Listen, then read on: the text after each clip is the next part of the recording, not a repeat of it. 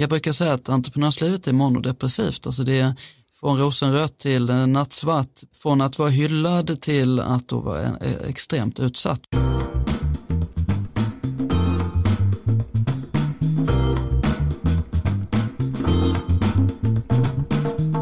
Som 26-åring var han en hyllad och förmögen finansentreprenör men allt gick om intet i IT-kraschen. Då gjorde han ett osannolikt karriärbyte och blev författare och välkänd hälsoguru med sin GI-diet. Idag har Ola Lauritsson 20 böcker bakom sig och siktar mot nya mål. Jag heter Joel Dahlberg och du lyssnar på podden Min första miljon. Men först några ord från poddens sponsor.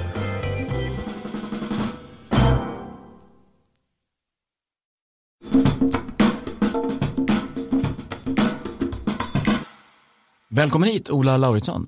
Tack snälla, kul att vara här. Bra. Eh, jag ska börja med att eh, säga att den här podden heter ju Min första miljon. Och du tvingades ju att bli miljonär mot din vilja. Ja. Det låter inte lite klokt. Vad var det som hände? Nej, det låter inte klokt. Ehm, och jag var ju tvungen att tänka igenom det här in, inför eh, intervjun idag. Men så här var det, jag var mitt i epicentret av den förra dotcom-bubblan kan man säga, 2000, ja. alltså millennieskiftet precis. Och det är ett företag, ett fintechbolag kan man säga innan ja. begreppet fintech var uppfunnet. Mm. Och intresset för det var väldigt stort från internationella eh, fonder och investerare.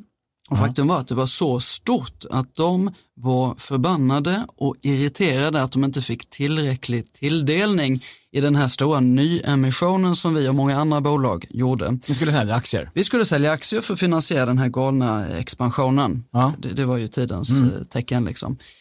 Och eh, det gick så långt så att de kallade in mig en eftermiddag i ett rum och sa att vi kommer blåsa av hela den här affären om vi inte får vad vi vill ha. Eller i alla och det var fall. du som var huvudägare? Och jag var grundare och huvudägare. Och allas blickar riktades eh, mot mig och, och eh, så var det tyst i rummet och så slutade det med att de tvingade mig att sälja aktier. Mot mm, min vilja ska jag säga då. Fler aktier än du hade tänkt dig? Ja, jag hade inte tänkt att sälja en enda aktie. Eh, det, det, man var ju helt fartblind eh, av allt som hände så att det var ju en, eh, en skyhög värdering men det tyckte ju ingen allra minst jag själv. Mm. så det kändes du tyckte det var väl, rättvis, rättvis värdering tänkte du? Ja, eller till och med ett, ett klipp såklart, mm. så jag vill ju inte sälja alls. Nej, nej. Men så blev det nu för att vi var ju tvungna att säkra den här affären och få in pengarna till bolaget för att fortsätta expandera. Eh, så jag gick eh, ut från den här eh, eh advokatfirman på Norrmalmstorg, minns jag mycket väl, en solig eftermiddag och eh, hade då tvingats skriva på det här avtalet där jag sålde en del aktier. Mm. I efterhand visar ju det sig vara en, en synnerligen klok affär, men det visste inte jag då Nej. och eh, ingen annan heller. Så miljonär mot en vilja? Kan ja, så kan man ju säga. Ja. Snopet, men lite kul och festligt. Mm. Mm. Det här var ju i början av din karriär, du var 26, ja. Ja, runt två, år 2000 var det. 98, 99, 2000 där, precis, ja. millennieskiftet. Mm. Mm. Du hade startat det här företaget. Innan dess, du är uppvuxen i Helsingborg en liten fiskeby utanför Helsingborg som heter Rå. Ja. Mycket fridfullt mm. och mm. snällt. Men du bestämde dig för att du skulle gå på Handelshögskolan i Stockholm? Det var ju lite mytiskt. Jag hade en kusin, eh, eller en släkting ska jag säga, som hade gått på handel så det, det lät så spännande. Och sen var det väldigt svårt att komma in där och då mm. tänkte jag att då måste jag ju testa. Var det bra betyg helt enkelt? Inte tillräckligt faktiskt, eh, utan då fick jag hitta en annan väg och då eh, nosade jag upp att det fanns en särskild kvot som heter särskilda meriter och det, och det möjligen kunde kvalificera för att komma in. Och det bestämde jag mig för att testa. Mm. Det, det just den här eh, särskilda meriten som jag då till slut lyckades komma in på, det var eh, entreprenörskap. Mm. Så det var lite festligt. Jag hade drev lite olika verksamheter och visade framfötterna tyckte en del då. Ja, redan innan då? Så ja, redan innan. Ja. Det var mm. något som heter Ung Företagsamhet som jag var väldigt engagerad i. Jag mm. fick ett stipendium av eh, finansmannen Anders Wall som betyder mycket för mig och öppnade många dörrar. Och eh, det sammantaget med del annat gjorde att jag då på något sätt halkade in där eh, till min glädje och mm. stolthet ska jag säga. Mm. Trivdes du på Handels? Mycket bra mm. faktiskt. Det har på senare tid kommit en del så här kritiska röster om att det är väldigt inskränkt och annat. Jag delar inte alls den bilden utan för mig var det en otroligt eh, viktig tid och spännande tid, lärorik eh, och har otroligt, mina, många av mina närmsta vänner kommer, kommer från den tiden. Mm. Eh, ska återvända till eh, det här bolaget du, du bildade, det här eh, emissionsbolaget, kan man, kan man kalla det för det? Ja, det kan man säga. Vi, ehm, vi byggde ett system för börsintroduktioner elektroniskt. På den tiden så gjorde all, gjordes allt manuellt. Man skickade ut prospekt eh, i tjocka papperstryck mm, och skulle fyllas i och skickas in och samlas på hög och stansas in och sen skulle det fördelas. Och mm. Man hade ju till och med checkar på den tiden. Var i skarven där, det är svårt att tro nästan. Det var ett oändligt arbete och eh, administration och då mm. slog det mig att man skulle kunna använda den då nya tekniken, internet, Mm. Låter, ja, låter som man ja. är, är en stenåldersmänniska. eh, för att på något sätt facilitera det på ett smidigare mm. och billigare sätt. Digitalisering? Digitalisering och inte bara i Sverige utan i hela Europa. Knyta samman eh, Europas alla privatinvesterare var min mm. målsättning och vision. Mm. Eh, och det var precis det vi gjorde. Och det här företaget hette då lite festligt och tyckte jag i alla fall eh, torrhumor möjligen, eh, epo.com. Mm. Det stod för Electronic Public Offerings, mm. som en liten ordlek på amerikanska IPO, då börsintroduktion. Mm. Precis. Och, och du, du, berättade hur det gick där, du, du blev, eh, du blev rik en, en period av misstag, eller fast du inte ville. Och sen, så, sen kom kraschen. Så, ja. Och du upplevde it-kraschen kan man säga Eh, från första paket. I allra högsta grad, jag var mitt i den kan man säga. Det här blir ju ett, vi hade för övrigt kontor i, i London, hade vi huvudkontoret och verksamhet i fem, fem, fem länder var det, så det var, ganska stort. Och stora internationella investerare och det växte ju eh, hejdlöst, i alla fall på kostnadssidan får man ju säga, och, men också på värderingssidan. eh, så det, de slogs då, som jag berättade innan, för att komma in och, och, och vara med och ha en del av den här kakan. Och eh, det gjorde även på investerarsidan, alltså kundbasen växte enormt snabbt. Man ville ju mycket gärna komma in i dessa börsintroduktioner för att Precis. det var vanligt att man, man tjänade 10, 20, kanske 30 procent redan ja, första. kunde ju stiga enormt Så, så var det ju verkligen och um, det gjorde att vår användardatabas växte uh, kolossalt snabbt. Mm. Och det var ju spännande. Men sen så kom våren 2000 och från en dag till en annan så förändrades eh, spelplanen. Eh, man drog ju undan mattan för många it-bolag och alla de som stod på kö för att göra en börsintroduktion försvann. Skulle det till äventyrs finnas någon som kom ut på marknaden så fanns det i princip inga investerare som ville eh, mm ta i dem med tång. Så vår affärsidé eh, var ju eh, väldigt utsatt, mm. minst sagt. Då. Eh, och det drabbade ju oss som en, en slägga omedelbart. Då. Men hur kändes det för dig? Allting föll runt omkring det kan man ju säga. Ja, och, och, och, inte minst eftersom vi då hade verksamhet i många länder med 50-talet eh, anställda, högavlönade, det kom ju mycket från finanssvängen. Det var stora it-konsulter, det var ju stora mastiga system hopkopplade med banker och annat. Eh, så att vi hade ju en, en, en eh, likviditetssituation som förvärrades. Det fanns inga pengar. De tog slut snabbt i alla fall. Mm. Och det var en fruktansvärt stressig tid ja. för mig då. Jag var jag inte så hemskt gammal. Mm. men, men just de här, jag brukar säga att entreprenörslivet är monodepressivt, alltså det är från rosenrött till nattsvart på eh, minuter eller timmar, eller kanske dagar i det här fallet, men eh, från att vara hyllad till att då vara eh, extremt utsatt och ganska ensam som man blir också. Mm. Ska jag säga. Du var ju på första sidorna på flera stora tidningar. Ja, det var porträtt i Financial Times och etsningar i Wall Street Journal och, och Business Week, första mm. sida till och med. Eh, så, så, det är klart att det, det var slitsamt. Men hur, hur behöll du så att säga, dig själv i den här kaotiska situationen? Alltså vår räddning i det här eh, sammanhanget var att vi hade sedan en tid tillbaka varit uppvaktade av ett brittiskt bolag som eh, sneglade på oss och inte, tror jag, kunde riktigt acceptera att en spoling från, från Sverige kom och, och eh, härjade runt på deras eh, hemmabana och i finans London och finansvärlden på något sätt. Så det, eh, det som hade, eh, samtalen hade påbörjats och de la då ett bud på eh, min, mitt företag, min verksamhet. Och den, eh, och det gick igenom så småningom. Det tog sin lilla tid och de pressade priserna. Vi var Okej. ju själv lite tryckta mot väggen. Men det gick igenom. Eh, och, Och det var fortfarande år 2000? det var nu? 2000 men det halkat in på hösten där. Och vi fick då betalt för detta. De tyckte säkert de gjorde en bra affär som pressade ner priset i sista sekund. Men det var ju fortfar- fortfarande enorma summor då för vad de egentligen köpte kan man ju säga. Eh, och ehm, det var ju på något sätt väldigt skönt för mig. Eh, det som var mindre trist, och jag, kan, jag brukar skoja om att på pappret blev jag ganska förmögen under en kort tid. Mm. Men det var på pappret, för att Ja. man betalade som så, i så många fall då med aktier det. i det bolaget uppköpande köpte, bolaget. absolut. Och det var ju lika tuff period för dem. Mm. Eh, så att det var aktier som aldrig gick att sälja eh, och aktier som, eh, som mer eller mindre blev värdelösa så småningom. Okej. Så det var ju eh, Det blev en tumme. det, det blev en tummetott.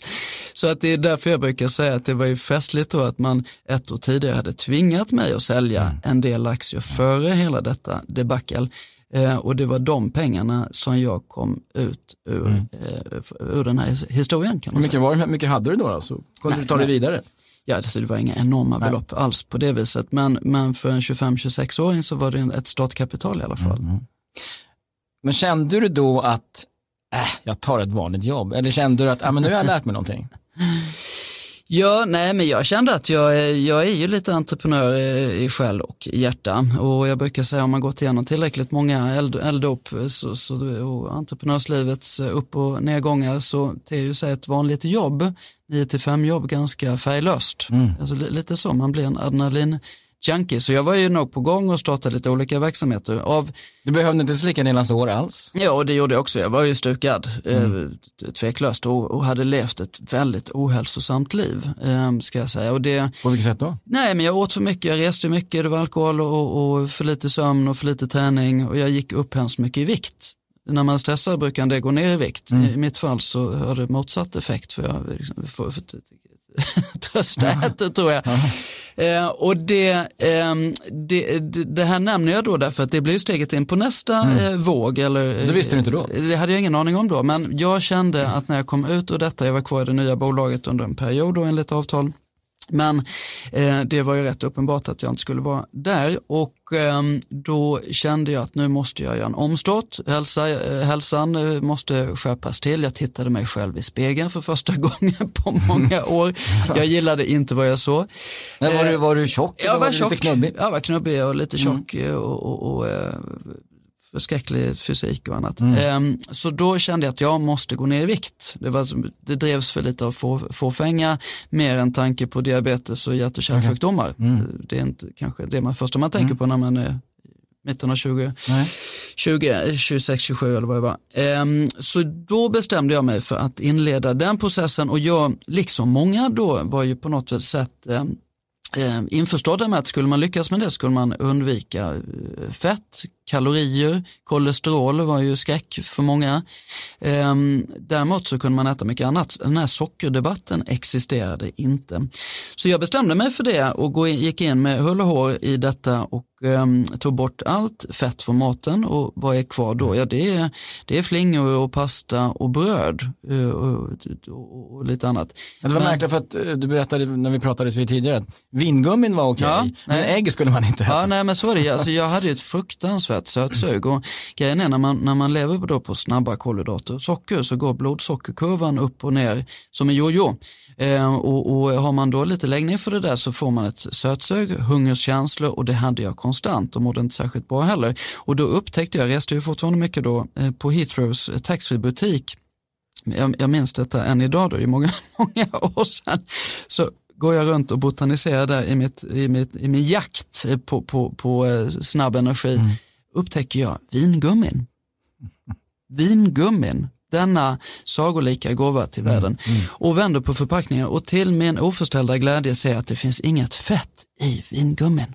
Halleluja moment, verkligen för mig. Så jag köpte då de här 800 gram och så fick man 200 på köpet, taxfree dealen som så många har gått Ett kilo på. Ja, ja.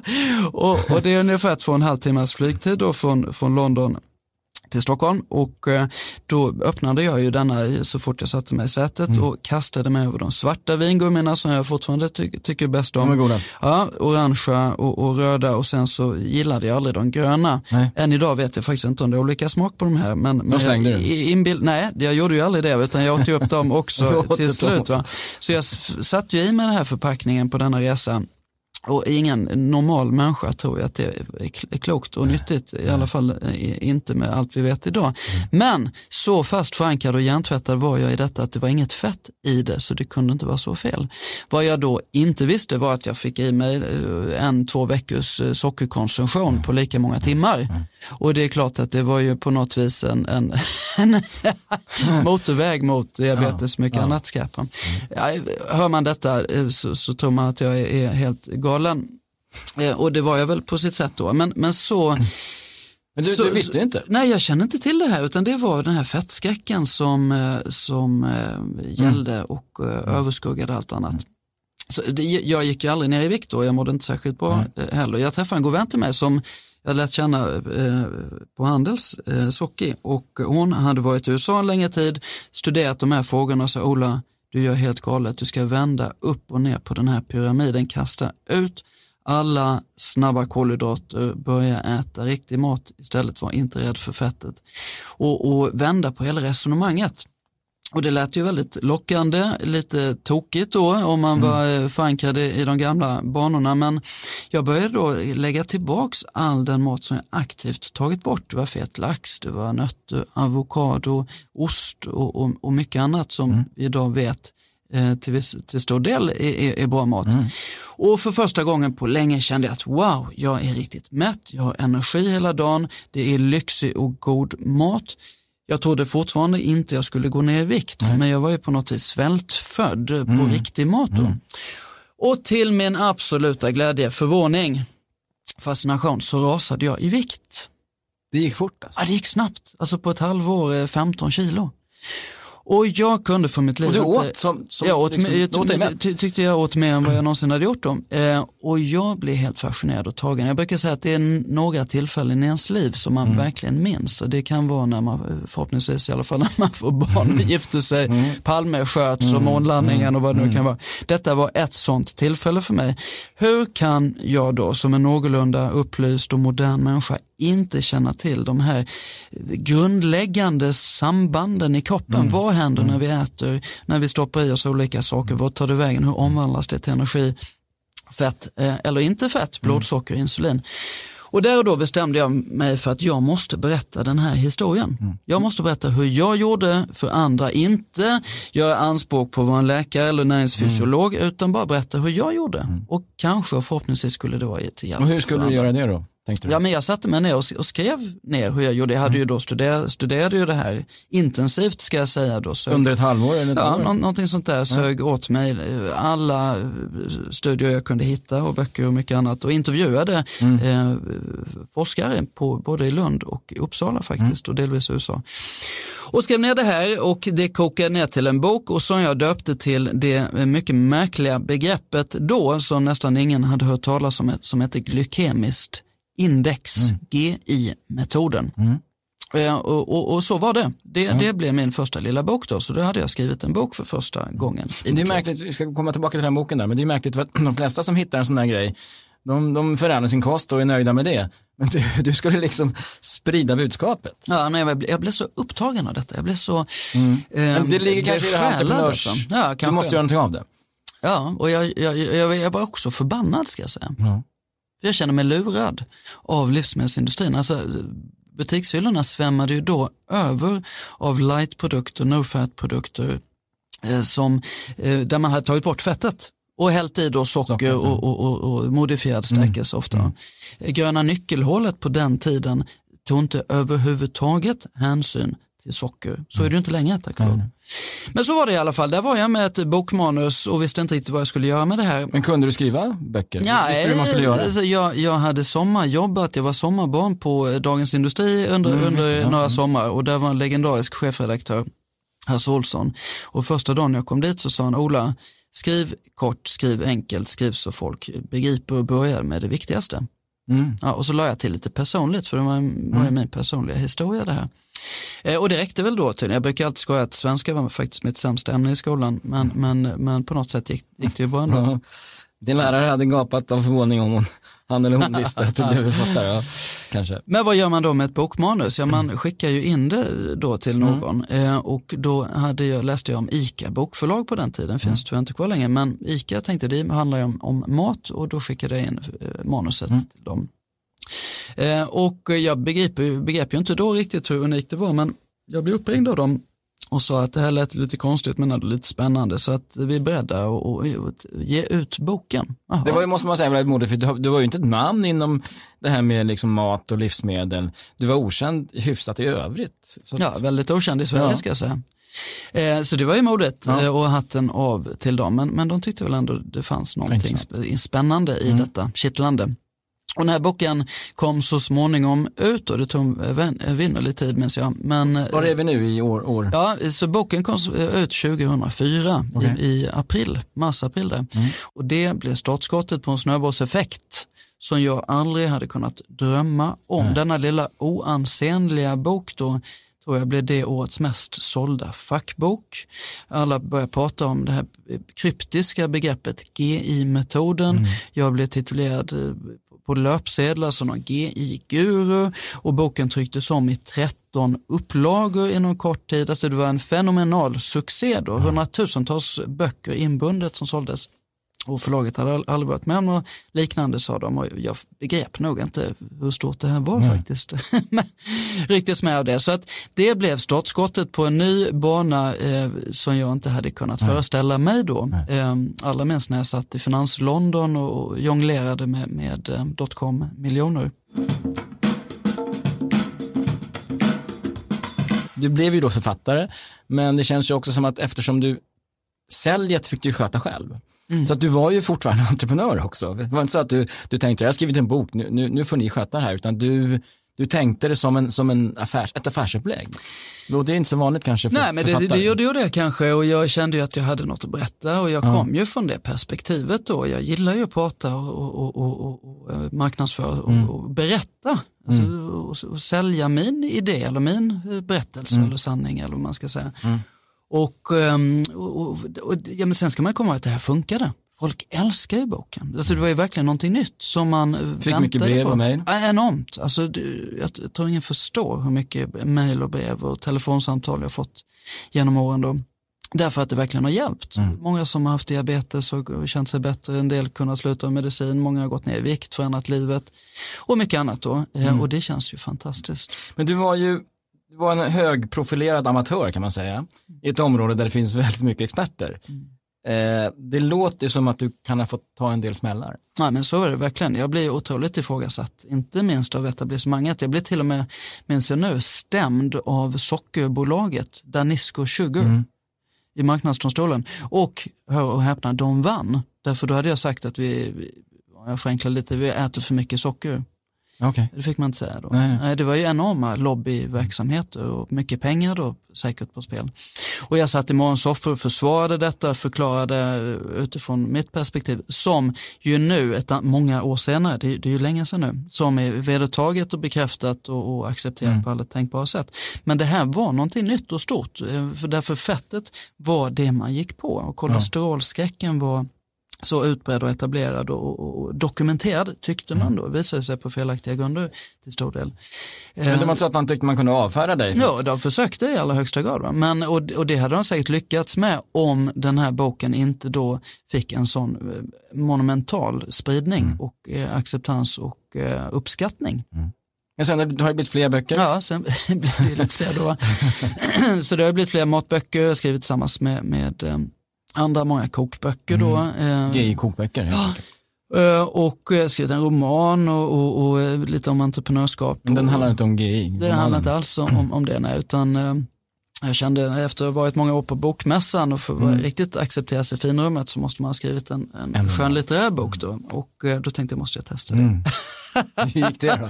jo men det, det, är en fascinerande historia. Det bygger på en verklig händelse för övrigt om den gamla eh, kända svenska finansmannen Karl Erik Björkegren som mm. försvann mm. under mycket mystiska omständigheter. Sveriges vid någon tidpunkt rikaste mm. sägs det och gick i personlig konkurs under finans och fastighetskraschen i början av 90-talet. Mm. Och eh, sen försvann han då från en, en eh, dag till en annan och ingen vet väl fortfarande vad som hände. egentligen vad som hände. Så den här eh, fiktiva historien bygger på denna, jag gjorde hemskt mycket research och ehm, eh, historien börjar dagen han då officiellt försvann. Mm. Mycket mm. spännande. Mm. Hur gick sålde den då? Ja, den sålt bra och den blev också köpt som filmmanus. Okay. Eh, tyvärr har filmen då inte gjorts och skapats mm. ännu, men eh, det hade varit kul. Kan bli av kanske. Mm.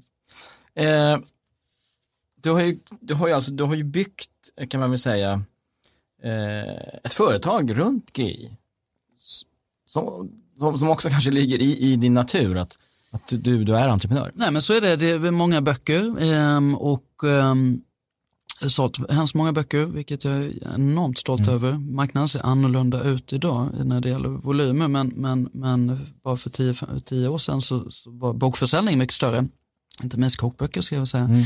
Eh, verksamheter på, på nätet kring kostrådgivning. Och, du var ju tidigare också med den här matkassen och liknande. Ja, jag driver ett företag som heter GI-boxen mm. som är hemleverans av nyttiga färdiglagade mm. luncher och middagar som jag fortfarande har. Mm. Eh, och, och, så, så, det här är verksamheter som fortfarande finns och som jag är jätteglad och, och stolt över som rullar på. Det är inga enorma stora verksamheter mm. men fina, fina, fina små rörelser som jag i allra högsta grad fortfarande mm. är engagerad.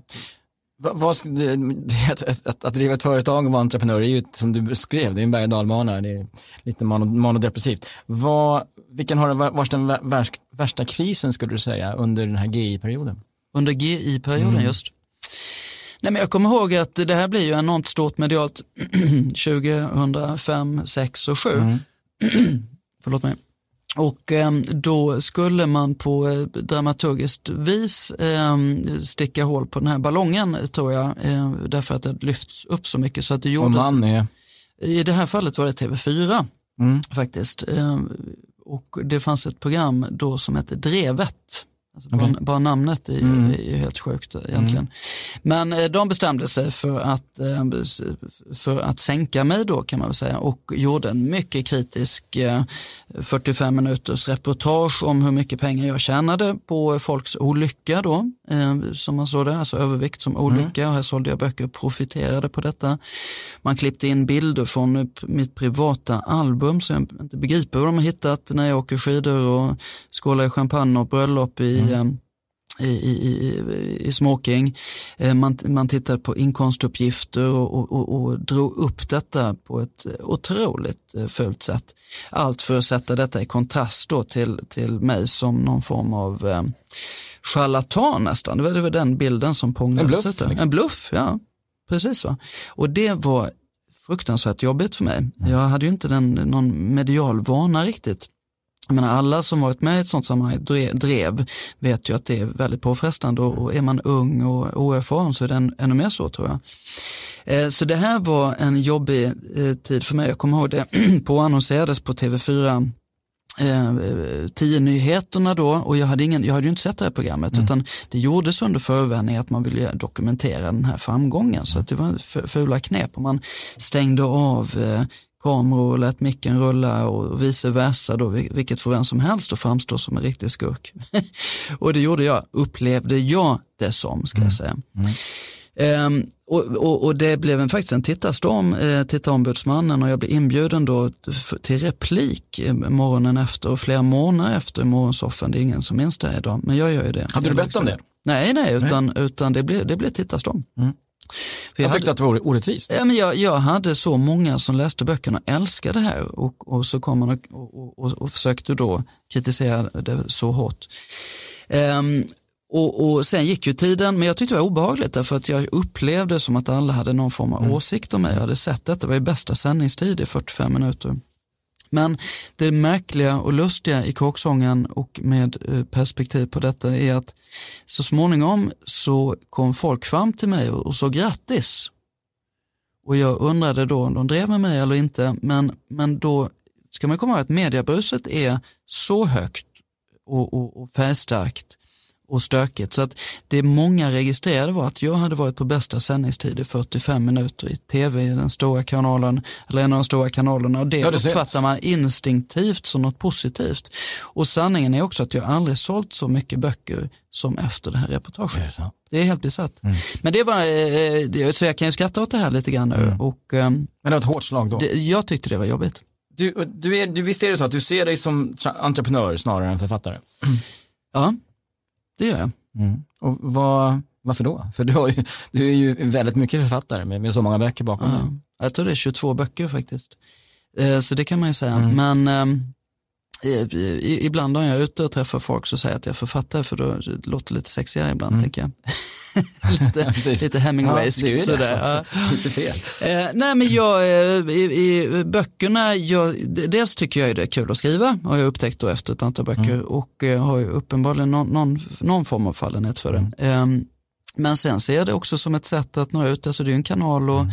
Och, och nå ut med budskap, eh, skapa trovärdighet inom eh, sitt eh, ämne, vad det nu än vad, eh, ha- handlar om då. Mm. Ehm, och, ehm, så, så jag ser väl det egentligen sammantaget, eh, böckerna blir en del av företagandet och entreprenörskapet. Mm. Du har precis släppt en ny bok Jaha, ja. om har det aktuella ämne- ämnet pensioner. Ja, precis. Ja, under många år var det ju då mat och hälsa och eh, på de senaste, senaste två åren har jag känt att jag vill komma tillbaka lite grann till mina rötter om ekonomi, aktier, och, aktier och, och företagande, entreprenörskap som jag alltid har, har, det har ju varit en röd tråd hos mig, även om inte så många har känt till just ekonomibiten kanske. Men då bestämde jag mig för att skriva en bok om eh, aktiesparande, hur gör proffsen, vad kan man lära sig av det och, och strategier för ett smart eh, sparande. Och den boken, eh, till min stora glädje, fått mycket uppmärksamhet och säljer jättebra. Ska bli fjärde upplagan nu, fick jag veta igår. Mm. Och eh, då hade jag en diskussion med förlaget som tyckte att vi måste ha en eh, uppföljare kring detta ämne. Och vi resonerade oss fram och tillbaks kring eh, eh, områden och kom fram då till att pensions, eh, pensionsfrågan måste avmystifieras och Mm. eh, avdramatiseras och förenklas och där behövs en oberoende röst. Där kan jag bara hålla med. Ja, du kan ju allt om det där. Ehm, hur går det till? Hur är systemet uppbyggt? Vad kan vi lära oss av det? Vad kan vi göra? Eh, och vad kan vi säga med trovärdighet? är bra sätt att hantera den här frågan som är viktig för oss alla. Ehm, och eh, jag menar, avgör till stor del hur vi lever vårt liv eh, de sista 20-25 åren eller så. Vilket är en väldigt lång tid. När man känner dig så tänker man ju omedelbart, ska du göra en affärsidé av det också? Mhm. Eftersom, det, det, jag tänker att det, det är så du, du är, att, att ska du skriva en bok så tänker jag, man kan göra någonting mer, mer av det än bara skriva en bok. Alltså det skulle ju behövas känner jag. Ehm, Det är en marknad som ehm, domineras av ett antal stora jättar som Vilken marknad? Pensions- pensionssparmarknaden Mm. eh, som tjänar väldigt mycket pengar på det eh, och det är avgifter i många led eh, och, och rådgivande råd till, till pensionspar som inte alltid är, är i, i, till individens bästa vill jag Mm. mena. Eh, Så nog skulle det behövas fler aktörer. Höga avgifter och halvdana, halvdana produkter. Så har det varit Ja. under, för många under lång tid. Mm. Mm. Så du tittar på det, men vad är det du tänker? Tänker du det alltså en, en, en sparprodukt eller Nej, har, jag, har du jag, kommit så långt? Nej, jag har inte alls gjort det utan det finns inga sådana konkreta tankar utan jag bara känner att det finns, det är ett viktigt ämne för många och det finns behov av, av eh, aktörer som gör det här på ett schysst sätt. Och jag säger inte att de som, som finns inte gör det men, men, eh, men, men det, är, det är en stor marknad också. Och det är, ja, men det är många, många miljarder det handlar om. Och du kan den marknaden nu ju. Det skulle vilja påstå. Du kan finansmarknaden. Mm. Du berättade också när vi såg sist att du har en, en eh, tradition att i början på varje år så gör du ett bokslut Mm. över förra året och blickar framåt Mm. ett år. Eh, varför gör du det? Nej, men jag, jag, jag, det finns ju olika sätt att, att, att tänka på framtiden och, och, och historien för den delen och reflektera. Och eh, för mig, jag tycker jag har hittat ett sätt som jag eh, som funkar och som jag verkligen eh, gillar och det är att jag kring årsskiftet varje år gör lite ceremoniellt nästan då, tänder ljus och sätter mig ner och ser fram emot den här dagen. Glas vin, något? Ja, det kan det nog hända också. eh, är det alltid samma plats du är på då? Nej, det Nej. beror ju på var jag, var jag finns då i världen. Okay. Ehm, och så sätter jag mig ner och reflekterar över året som har gått. Ehm, titta på, och det här är ju väldigt privat, alltså det är inom alla, alla bitar. Ehm, det, det, är liksom, det är ekonomi, det är relationer, det är arbetssituation, det är vänner, resor och ban, mer banala grejer som golfhandikapp och mm. mycket annat. Då. Eh, och sen skriver jag ner det här, alltså jag läser igenom vad jag skrev förra året, ser om jag har på något sätt följt den idén, tanken, planen mm. som jag la upp för ett år sedan. Okay. Um, och varför i så fall har du inte följt ja, upp? Lite grann ja, sådär. Frågor, Och sen i, i, del två av detta, eh, då blickar jag naturligtvis framåt för året som kommer och tänker vad, vad vill jag uppnå med det här året? Mm. Um, vad är viktigt för mig? Vad ska jag satsa på? Hur ska jag prioritera? Eh, de stora penseldragen, familjeliv, barn, eh, karriär och så vidare. Då. Och det blir en text? Ja, i allra högsta grad. Det blir, mm. blir ett antal sidor då. Hur många får läsa den? Ingen, någonsin. Ingen får läsa Det är ditt. Nej, det är väldigt privat. Ja, väldigt privat. Eh, och sen tittar du på den flera gånger under året ja, eller tar du fram den sen året därpå? Ja, det kan hända att jag sneglar på den. Mm. Då. Um, men, men inte så mycket, det kan vara kanske mm. någon, någon gång under året. Uh, och, och, sen så sätter jag mig då bokslut, årsrevision, kalla det vad du vill. Mm. Uh, och, och, gör samma sak. Och jag har gjort det här, jag började göra det här under tumultet uh, under dotcom-kraschen då 2000 när det var så stökigt. Det var liksom en ventil, ett sätt för mig att reda, rensa tankar och reda ut begreppen. Och det är ju enormt kul och spännande Har du hjälp och värdefullt att gå tillbaks. Alltså det, är, det är också ett, um, det är ett tidsdokument, ett livsdokument. Och vad var viktigt för mig då? Hur resonerade jag om saker och ting, stort, stort som smått? Eh, det är otroligt värdefullt. Så det är en det är en, jag kan verkligen rekommendera det till alla. att skriva dagbok ligger inte för mig, alltså det blir för pilligt och för detaljerat. Mm. Men kanske gör det en gång om året eller någon gång om året. Och, och, och samla det här och samla sina tankar. det, det, det hjälper dig att fokusera på ja, vart i, all, i allra högsta grad. Nu är vi faktiskt lite osökt då inne på tips. Du har redan gett ett tips. Man kanske ska göra det här som du, som du gör. Eh, annars, vad, vad, har du att säga till den som har en idé men inte riktigt vet hur ska jag komma igång. Mm. Ehm, jag brukar säga att of, ofta så stannar det för man har en idé som känns um, ogreppbar, som inte känns så stor. Så man, man, man vill göra någonting men man vet inte riktigt hur man ska börja. Och för många brukar det hjälpa mig själv inkluderat att bryta ner det här stora målet i många delmål. Det kan vara att registrera företagsnamnet, etablera bankkontakten, göra hemsidan, kontakta tre, tre potentiella leverantörer, vad det nu mm. var månde. Och plötsligt så upptäcker man att man har kommit till steg 5, 6, 7 och innan eh, man vet ordet av så har man kommit över halva listan och så snart är det här stora eh, ogreppbara målet inte alls mm. omöjligt. Så det är ett tips. Och själva idén då, hur vet man att den håller? Eh, ja, eh, ja, hur vet man det? Bra fråga. Jag brukar säga att var aldrig börja sälja för tidigt, brukar jag rekommendera. Alltså gå ut med din idé. Många är så vansinnigt ängsliga att man, man, man ska avslöja sin idé som ska förändra världen och att någon ska sno den. Jag skulle säga tvärtom, om man inte berättar om det här, går ut med detta, då kommer det aldrig bli någonting. Så var inte rädd att gå ut tidigt? Jag tycker det. Man ska gå ut till eh, potentiella presumtiva kunder och berätta om den här idén eh, och, och, och, och naturligtvis sälja in den som en produkt eller tjänst och eh, det värsta ofta som kan hända är att man får, får ett nej men med tips på hur man skulle ha gjort det för att de skulle köpa det och det här är ju ovärderliga, eh, ovärderlig feedback i, i eh, framtagandet av idén eller affärsidén. Och det bästa med, av allt är också att involverar man då möjligen då den potentiella kunden i utvecklingen så är det mycket lättare att få dem till en, en äkta mm. kund mm. Mm. när man väl mm. är där. Då. Mm. Okay. Vi är strax klara. Vad, vad, vad händer nu här? Det är vår i, i Stockholm. Vad, vad, vad händer i vår? Nej, men jag, din, jag, din verksamhet? Jag har precis släppt den här nya boken om pensioner så det, det, det, är nytt. Jag driver GI-boxen då, är operativt engagerad i det med mina kollegor så att där finns jag. Och sen så ser jag också fram emot en en härlig vår med min son och familj och lite resor som vi ska göra. Och sen så får man fundera på nästa stora projekt. Mm. Det blir något. Jag hoppas det, hoppas vi väl alla. Ola Lauritsson, tack för att du kom hit. Stort tack. Det var veckans avsnitt av Svenska Dagbladets podd Min första miljon. Missa inte förra veckans intervju med svenska pokervärldsmästaren Martin Jakobsson om hur han använder sina erfarenheter från pokerbordet när han hittar företag att investera i.